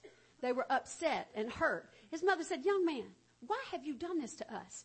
Your father and I have been half out of our minds looking for you. And then here are the first recorded words of Jesus. Luke 2:49 he said to them, "Why did you seek me? Did you not know that I must be about my father's business?" And then when you look at the definition of my father's business, it simply means the things of my father. So Jesus was focused on the spiritual things, the higher things. He was focused on the purpose for which God had sent him here. Luke 2, 51 through 52, he says, then he went down. So, so after they got him, um, they, they went back to Nazareth with their parents. It says, then he went down with them and came to Nazareth and was subject to them. But his mother kept all these things in her heart. And look what it says happened with Jesus. And Jesus increased in wisdom and stature. He got taller and in favor with God and with men. So now it's 18 years later. Let's fast forward 18 years. Jesus is now 30. And here we haven't, we haven't heard anything from him for 18 long years. Jesus is about 30 years old, and here he comes to the Jordan where John the Baptist has this ministry where he's baptizing people in water for repentance of their sins. And here comes Jesus and he sees John the Baptist. They lock eyes. And John the Baptist is having this experience like he had when his mother was pregnant with him and Mary was pregnant with Jesus. And, and when, when, when Mary and Elizabeth came together, John the Baptist leaped in his mother's womb because he knew he had come into contact with the Savior of the world. So here's this moment where he locks eyes with his cousin. Don't know if they'd seen each other. Don't know if they knew each other. You know, they had a close relationship, but they were cousins. And he sees Jesus come in. He says, behold, the Lamb of God who takes away the sins of the world. Jesus comes up to John the Baptist and he said, I need to be baptized. And he said, no, I need to be baptized by you. He said, even so, let it be permitted that we might fulfill all righteousness. And so Jesus was baptized in this moment in the Jordan. Could you imagine John's face as he puts the Savior of the world under the water, signifying his death, burial, and resurrection? And he rises up, and at that moment, it says that the Holy Spirit descended upon him like a dove. And out of heaven, you heard the Father's voice say, This is my beloved Son, in whom I am well pleased. So right there we see the Father, the Son, and the Holy Spirit all in one place together. They're three, yet they're one. And so Jesus leaves from there. And it says immediately he's taken up by the Holy Spirit into the wilderness to be tempted by the devil. And we know that he was tempted there for 40 days and 40 nights. We know that Adam was tempted in the garden and couldn't handle it. But Jesus was 40 days in the wilderness and he was victorious over Satan. He fought him with the word. Every time he came with a thought that was against the knowledge of God, he'd say, it is written. Finally, he said, get on out of here. He said, get out of here, Satan. See, we, got, we got to know that we have the same power and the same authority to talk to Satan like that. When he starts messing in your, in your life, in your business, in your stuff, in your kids' stuff, you got the right to say, get on out of here. And he has to obey your voice. Why? Because you're a child of God. You got to know who you are. You got to know what kind of authority you have. And you have the right to say, you're not going to get my kids. My kids are not going to be wrapped up in drug abuse. I bind you, Satan, in the name of Jesus. I take authority over you. You will not take my kids. You will not mess up my job. You, you get out of my money. You have the right to talk to him like he ain't nothing. You have all authority over him. Amen. So after Jesus had finished every temptation, you would think the first thing he'd do is just cruise through McDonald's, right? I'd be wanting me a happy meal about now. But no, the, it says the very next thing that he did was that he, he went to the temple, which was his custom. Luke, so he, he goes into the temple. It was his, it was his custom to go into the temple. And whenever it came time for someone to read, Jesus stood up. He was ready to read. So Jesus walks over and they handed him the scroll of Isaiah to read. So he takes the scroll of Isaiah and lays it on the table and begins to roll it open. And it says that he found the place where it was written. Now just imagine. The Bible says the word became flesh and dwelt among us. His name is Jesus. So here's the word in the flesh holding the word. And he rolls it open and he finds the place where it's talking about him. Of course, the whole thing is talking about him. Old Testament and New Testament. But this this is so important right here where he says in Luke 4, 18 through 19, he says, the Spirit of the Lord is upon me. See, he understood his mission. Even at 12 years old, I must be about my father's business. Now that he's 30, he understands even more. He grew in wisdom and stature and favor with God and with man. He knows even more now. I'm here on a mission. God's called me to do. He sent me here to do some specific things. The Spirit of the Lord is upon me because He has anointed me to preach the gospel to the poor. He has sent me to heal the brokenhearted, to proclaim liberty to the captives and recovery of sight to the blind, to set at liberty those who are oppressed, to proclaim the acceptable year of the Lord. Then he rolls the scroll closed, hands it back to the attendant, walks over and sits down, and everyone's looking at him, waiting for him to comment on the scriptures because it was his turn to read and to comment on the scripture. When he sat down, he said, Today, in your hearing, this scripture is fulfilled. Everybody's like, Oh, yeah, yeah. Wait a minute. Ain't that Jesus? That Joseph's son, isn't that Mary's son, Jesus? Hold on, what, this, this scripture is talking about the Messiah. How, can this be fulfilled? Then they got offended because, you know, he said a prophet is not without honor except in his own hometown. So um, it said that he, he had to slip through and get out of their midst because they, they, wanted, they wanted to get him. But he understood who he was. Look at John 6:38. It says, "For I have come down from heaven not to do my own will, but the will of him who sent me." Luke 24:44. All things must be fulfilled which were written in the law of Moses and the prophets and the Psalms concerning me. So the, the Old Testament is Christ concealed. The New Testament is Christ revealed. So all throughout the Old Testament, God was, God was talking about Jesus. And it, there were, there were prophecies and things that were written that Jesus had to fulfill. And so now fast forward 21 years after that day when he was 12 years old, it's Passover week again. People are flooding in from everywhere to celebrate the Passover. And Jesus tells his disciples, go into the village. Go, go into this village and turn down this street and walk by this fence over by this house. And there you're going to find a donkey tied up with a colt next to it. Get them and bring them to me. If anybody asks you what you're doing, just say the master has need of them. So they went and they found the donkey and the colt exactly like he said. Why? Because it said it in scripture long before Jesus was ever born.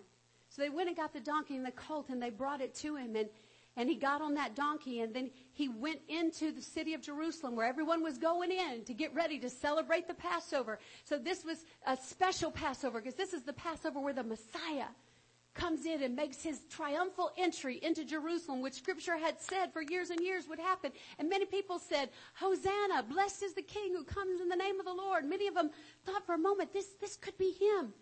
But they were expecting someone who'd come in and overthrow the Roman government, who had taken over Jerusalem, who had taken over Israel. They wanted someone to come and free them from all this that was going on. But Jesus came to be the Savior first. Before he didn't recognize him. Some recognized him for a moment, but then, but then they didn't. But hundreds of years before that Palm Sunday, it was written that this would happen. Zechariah 9 9. Rejoice greatly, O daughter of Zion. Shout, O daughter of Jerusalem, behold, your king is coming to you, and he is just and having salvation, lowly and riding on a donkey, a colt, the foal of a donkey. So that was written in Zechariah hundreds of years before Jesus was even born, but he fulfilled it. He knew it was his mission.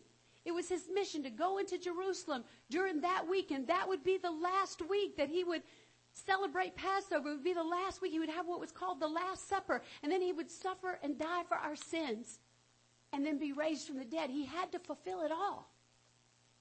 So that's what Palm Sunday was all about. But he's all through the Old Testament. In Genesis, he's the seed of the woman. In Exodus, he's the Passover lamb. In Leviticus, he's the high priest. Numbers, he's the cloud and the fire. Deuteronomy, he's the prophet like Moses. Joshua, he's the captain of, of our salvation. Judges, he's the righteous judge and lawgiver. In Ruth, He's the kinsman redeemer. Praise God. He's fully man and fully God. Hallelujah. And first and second Samuel, he's the prophet of the Lord. First and second Kings, he's the reigning king. First and second Chronicles, he's the glorious temple. Ezra, he's the faithful scribe. Nehemiah, he's the rebuilder of the broken walls. Esther, He's the intercessor. Job, he's the day spring from on high. Psalms, he's the Lord our shepherd. Proverbs, he's the wisdom of God. Song of Solomon, he's the lover and the bridegroom. Isaiah, he's the prince of peace. Jeremiah Lamentations, he's the weeping prophet. Ezekiel, he's the wheel within a wheel. And Daniel, he's the fourth man in the fiery furnace. Hosea, he's the bridegroom married to a, black, a, backs, a backslidden woman. Joel, he's the baptizer with the Holy Spirit and fire. Amos, he's the burden bearer. Obadiah, the mighty save, savior. Jonah, the forgiving God. Micah, the messenger with beautiful feet. Nahum, the avenger of God's elect. And Habakkuk, the great evangelist crying for revival. Zephaniah, he's the restorer of God's lost heritage. Haggai, he's the cleansing fountain. Hallelujah. Zechariah, he's the merciful father. And Malachi, he's the Sun of righteousness with healing in his wings. John 17, 4 through 5, Jesus said, I glorify, he was talking to the Father, he was praying, he said, I glorified you on earth by completing down to the last detail what you assigned me to do. And now, Father, glorify me with your very own splendor, the very splendor I had in your presence before there was a world. John 20, 21 through 22. So Jesus said to them again, peace to you. Look, listen to this. Listen to this. It's very important. You ready? You ready? So Jesus said to them peace to you. As the Father has sent me, I also send you. So just as Jesus was sent to fulfill every last dot and tittle, to, cro- to cross every T and dot every I, he came to fulfill every bit of scripture. He came to fulfill the reason that God had sent him. Just like the Father sent me, now I'm sending you. Not just the disciples, but he was talking to all of us at that moment. That he sent all of us. He picked us to be born at this time in the earth, to be at this church, getting this word. It's no coincidence that you're here. I know it was no coincidence that I was under the pastor that I was for the first three and a half years I was. Because he taught me how to use my faith. Then he put me under Bishop Hilliard. It's no accident. Why? Because he taught, he's teaching me how to use my faith. Amen. So I know God has put me here to teach others how to use their faith. I know that's my purpose. I know that's my assignment from God. Hallelujah. And it's a good feeling to know your purpose. It's a really good feeling. So you can hit, you're not shooting in the dark. I know what he's called me to do and I can be about it. Amen. All right. So number two, sent by Jesus, my God purpose. What's purpose? Purpose is the reason for which something is done or created or exists. Number one, sent by Jesus, my God purpose number one is always increasing in knowing God. Always increasing in knowing God. It's about the Father's business. It's the Father's business to always be increasing in knowing Him, knowing Him better, knowing Him in a, in another way. But Pastor Robert, could you give me that stool right there? I want to sit down and preach today. It's about knowing God better. Look at um, look at uh, Philippians three ten. This is Paul. He says, "For my determined purpose is that I may know Him." Thank you. That I may progressively become more deeply and intimately acquainted with Him. Wow, that's powerful. Did y'all hear that? He said, Paul said, this is my determined purpose, that I may know him, that I may progressively become more deeply and intimately acquainted with him perceiving and recognizing and understanding the wonders of his person more strongly and more clearly. It's progressive. How many of you know it's progressive? The longer you walk with God, if you just don't quit, you'll see a side of God you didn't see before. You'll see that he, he is a, a, a God that you, that you didn't know he could do something. You know, he takes you through some stuff you never think you'll get through. He walks you through it. Even the valley of the shadow of death, we don't have to fear because he's with us. Amen. And you know him. When you come out of a situation where you were sick and needed to be healed and you made it through, you're like, I know him as my healer now. I know him. I know him. I know him as the one who's, who reveals to me, like scripture. When I get like a revelation from God, I'm like, God, you're the God who reveals stuff to me. Just walking along and he just drops something on you. Just to know another side of him is, is one of the most wonderful things. But that's the Father's business. That I would always be increasing. Amen. That's why it's important that I, I have a relationship with him and his word. That I'm constantly reading his word. When I read his word, that's how he talks to me. That's how I get to know him. That's one of the best ways you get to know God is by reading his word. Because when you read it, it reads you back. Oh, amen. Number two. So number one is, is one of my purposes is to always increase in knowing God. And number two is to live a life surrendered to Him. That's the Father's business. You know, our life is not our own. He has the right to tell us what to do.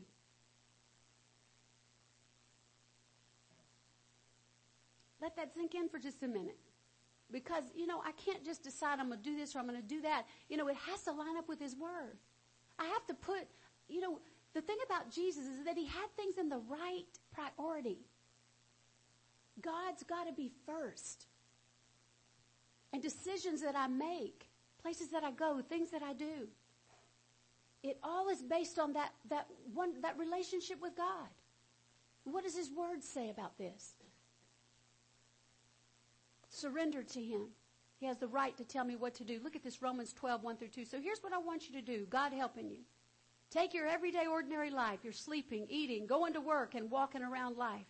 Come on, everything you do every day. And place it before God as an offering. Embracing what God does for you is the best thing you can do for Him. Don't become so well adjusted to your culture that you fit into it without even thinking. Instead, fix your attention on God. You'll be changed from the inside out. Readily recognize what He wants from you and quickly respond to it. Unlike the culture around you, always dragging you down to its level of immaturity. So back up to the part where it says you'll be changed from the inside out. Underline this part. Readily recognize what He wants from you and quickly respond to it. Don't ignore the voice of the Holy Spirit. Because when you do that, He's like he is like a gentleman. He steps back. He's not going to force you. You work with him. Amen? Quickly respond to it. Unlike the culture around you, always dragging you down to its level of immaturity, God brings the best out of you, develops well-formed maturity in you. That's part of the fruit that we're wanting to grow this year is that we mature, that we go to another level. That's why I'm encouraging everybody to get in class. Get in firm foundations. If you haven't gone through firm foundation, get in class and go through firm foundations. You might say, well, I already know that stuff. Well, it wouldn't hurt a bit to stir it up. The word never gets old.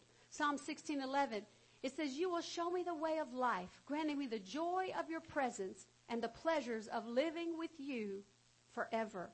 Amen. And so I, I live my life surrendered to him and he leads me. He shows me the way of life. And, and in his presence is fullness of joy. At his right hand pleasures forevermore. Amen amen amen. All right number three Seek to find out the will of God for your life. And that's what leadership is all about. Everybody who's finished Firm Foundation, you want to go into leadership so we can help you seek to find out the will of God for your life. Serving God. I'm talking about your higher purpose. You have a purpose to be, if you're married, a good husband or a good wife or a good parent or a good grandparent or aunt or uncle or brother or sister or daughter or son, whatever you are, you know, or whatever your job is, you know, that's part of your purpose is to be the best at whatever it is that you that you're called to do or to be. Amen. That's in the natural. But you also have a spiritual purpose. There are some gifts in you that you may not be aware of yet. That We might have some teachers in here. Some preachers in here. There might be some pastors. Some evangelists. Amen. Some apostles. Might be some singers in here. Might be some that just have the gift of connecting with people. Might be some people who, who love to show mercy. We're not sure what your gifts are. Um, you know, for the Flores family, one of their gifts is that they love hospitality and they love serving and they come in and they make the tacos on Sunday morning. That's their way of serving and giving back and ministering to you. Amen. So, you know, find out what your ministry is and then get about it. Get, up. I got to be about the Father's business. Amen. I'm not here to just soak up I'm here to, I'm here not just to be a reservoir, but I'm a conduit that can do it. I'm here to be, to be God's hand extended. Amen. And that's what the church is all about. Is, is finding your God purpose and serving. Ephesians 2.10, it says, for we are God's masterpiece. I love that. Turn to your neighbor say, you're a masterpiece. He has created us anew in Christ Jesus. Look at this. For we are God's masterpiece. He has created us anew in Christ Jesus so we can do the good things He planned for us long ago. Just like He told Jeremiah, He said, before you were in your mother's womb, I knew you.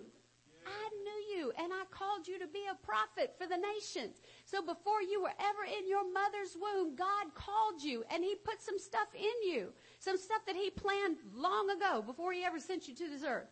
It's a good thing to find out what those things are. The day that, that uh, Dr. Frederick K.C. Price spoke a prophetic word over me, I knew my purpose. I knew my purpose. And I've fought hell to still be doing my purpose. But here I am. I'm still doing it.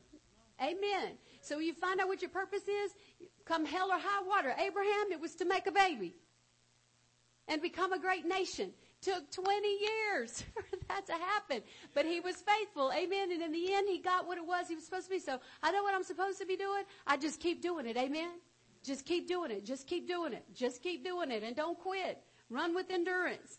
John 15, 16, it says, You didn't choose me, but I chose you and appointed you that you should go and bear fruit and that your fruit should remain. That's why on the inside of your bracelets it says chosen 2019. So you don't forget that he chose you for this year.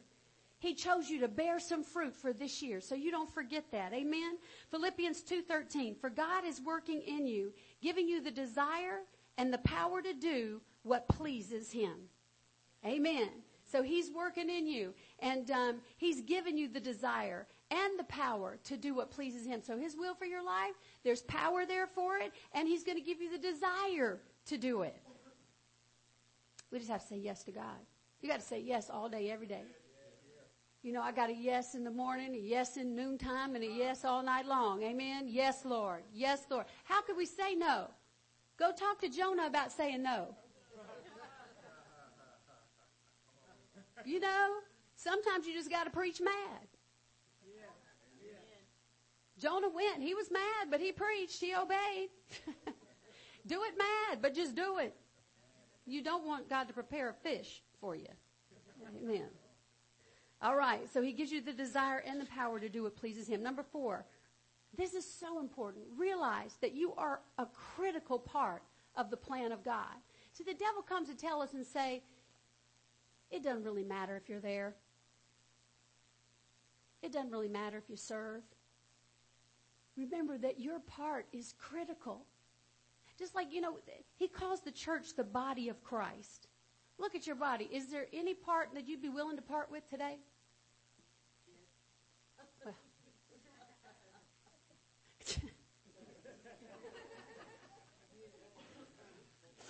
you are hilarious.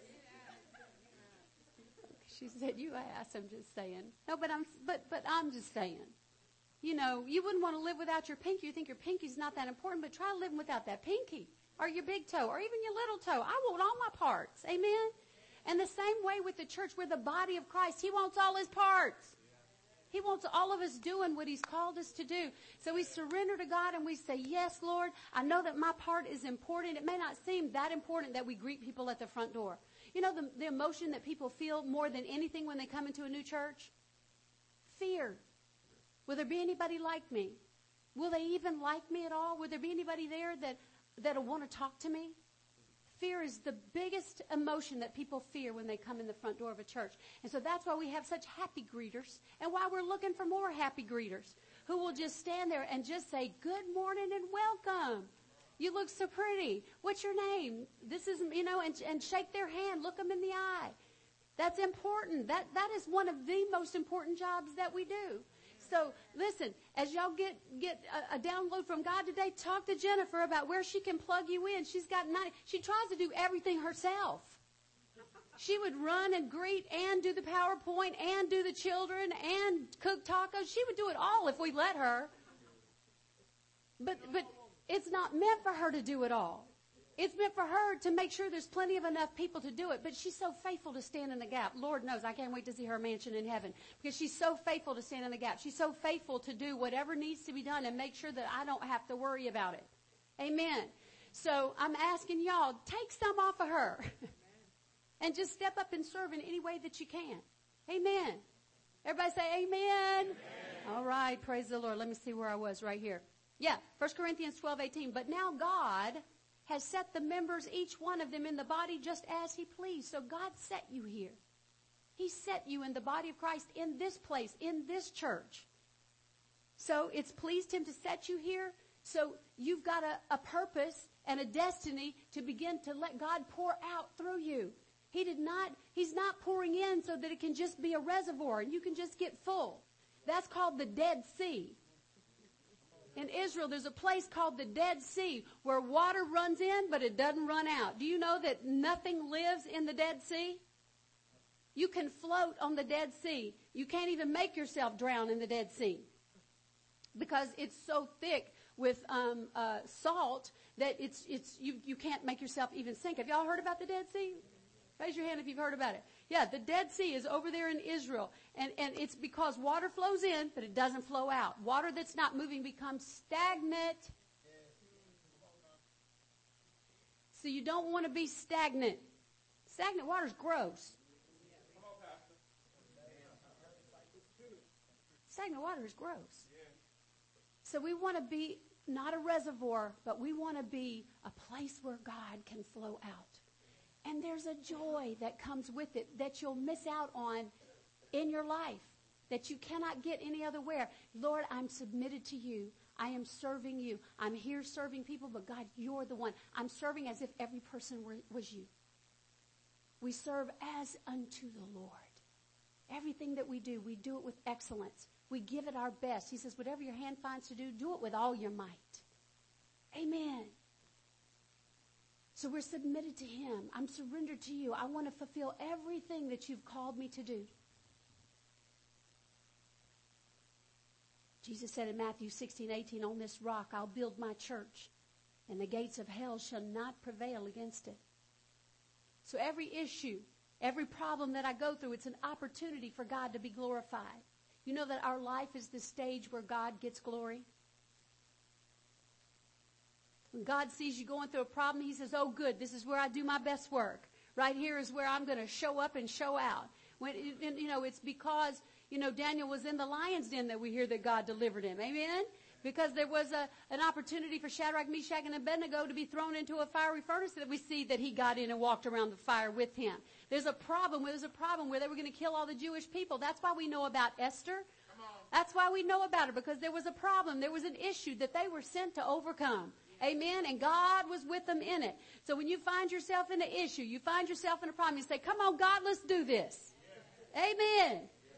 All right. Jeremiah 29, 11. Here's what God says about it. For I know the thoughts that I think towards you, says the Lord. Thoughts of peace and not of evil to give you a future and a hope. In other words, come on, come through this. Keep your eyes on me. I'm going to get you through this.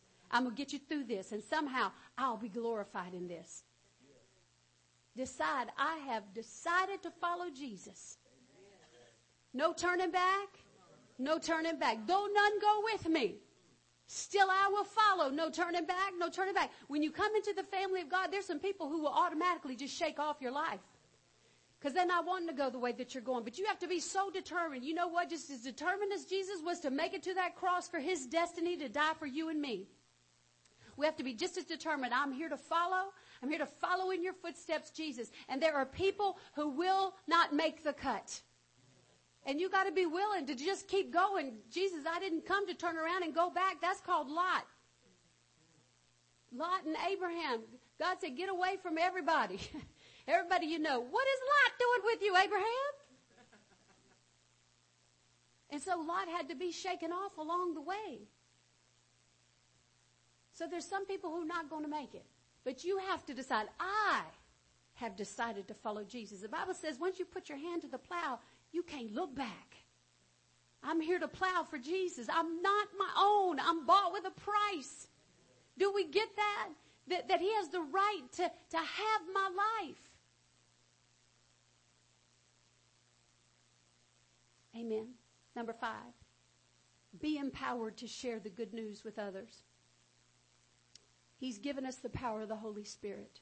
We taught, we sang that song this morning, Holy Spirit, you're welcome here. I'm always amazed at Tamar the way that she ministers and the songs that she chooses are always right in, right in line with what the Holy Spirit is saying. Holy Spirit, you're welcome here. He's welcome. We, we want to just be comfortable instead of being powerful. Sometimes being powerful is uncomfortable, but He's empowered us to be powerful. We have the power of the Holy Spirit. Acts 1 8, He said, But you shall receive what? Power when the Holy Spirit has come upon you, and you shall be witnesses to me in Jerusalem and Judea and to Samaria and to the end of the earth. He empowered us with the Holy Spirit in order to be a witness, in order to share your faith. You know, for me, I share mine all the time. I share what Jesus did for me. You know, I was 31 years old when I knelt down in my closet and I just said, I'm through running. You can have my life. Now that's my testimony. What is yours? How old were you? Where were you? I can take you to the spot on the carpet where I, I, I gave my life to Christ. I can, t- I can show you the very place where I was. What's your story? Where were you? What were you doing? How did he change your life? That's your story. And you're just called to be a witness. What does a witness do? A witness tells what they know firsthand. Firsthand account. See, that's what, that's what makes it so powerful because, you know, once you have an experience, you are never at the argument of somebody with a, with, with just a store. I mean, just a, what, what is it, a theological argument. Yeah, you come too late. You come too late to tell me I've had an experience with it. And so what, what's your story?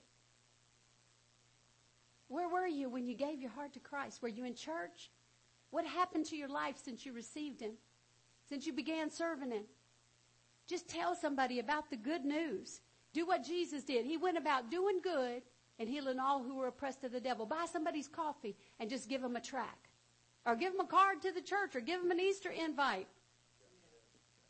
Just give it to the, you can even just give it, you know, if you, if you, if you're a chicken, you know, and sometimes fear overcomes us whenever we think about sharing because we think we're going to be rejected. That's okay. Jesus said that's what's going to happen. He said, go and preach the gospel to every creature. He, some are going to believe and be saved and some won't and will be damned. So he's already letting you know ahead of time. Some are going to believe and some are not. But you just be faithful to plant a seed or to water because you might have planted a seed. Somebody else is going to come along and water it. You just have to know there's power in it. I'm not ashamed of the gospel of Jesus Christ. It is the power of salvation. So if you're chicken, then just give the card to the to the clerk at Starbucks or wherever you are and say just I'm paying for their coffee, just give this to them. Be creative. It's your ministry. We each have a ministry. Amen.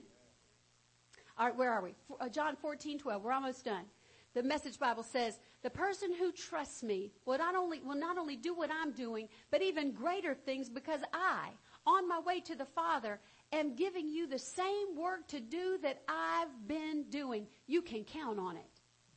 Wow. That's powerful. Jesus went about doing good and healing all who were oppressed of the devil. We got good news. Philippians 2:15 it says live clean innocent lives as children of God, shining like bright lights in a world full of crooked and perverse people. People might be crooked and perverse, you just shine even brighter. Amen. And there's a joy that you receive when you share Christ, when you share your story of what He's done for you that you cannot get anywhere else. It is the ultimate fulfillment when you know you made an eternal difference in someone's life. I see people on Facebook all the time that I know that I know that because I got involved in their lives, because I shared my testimony, because I gave one girl my car to drive when she didn't have a car to drive, I gave her my car to drive. I showed her what Christ was all about. She's serving God to this day. She's not serving God with me. She still lives in the same town, but she's serving God and I know that I'm, I'm the one who told her about Jesus. I'm the one who led her to Christ. I prayed with her. I, I prayed with people on my living room floor. They, they, they fell out in the Holy Spirit right on my living room floor, but I got them saved. Amen. And I see them on Facebook and I see them living their lives. I'm like, yes. Even after all these years, man, there's a joy that comes with that you can't get anywhere else. Amen. So Jesus had sent 70 people out. He gave them power over unclean spirits. He gave them, said, go use my name. Freely you've received freely give. You know, your testimony can be like the man who was blind. He said, I don't know anything else except that once I was blind and now I see. You can preach a real simple message. Amen. All right. So Luke 10, 17. Then the 70 returned with joy saying, Lord, they returned with what? Joy. They returned with joy saying, Lord, even the demons are subject to us in your name. Luke 14, 23, Jesus said, go out into the highways and the hedges and compel them to come in that my house may be filled. Matthew 28, 19, go therefore and make disciples of all nations, baptizing them in the name of the Father and of the Son and of the Holy Spirit, teaching them to observe all things that I have commanded you. And Proverbs 11:30 says the fruit of the righteous is a tree of life. Come on, it's bearing fruit. And he who wins souls is wise.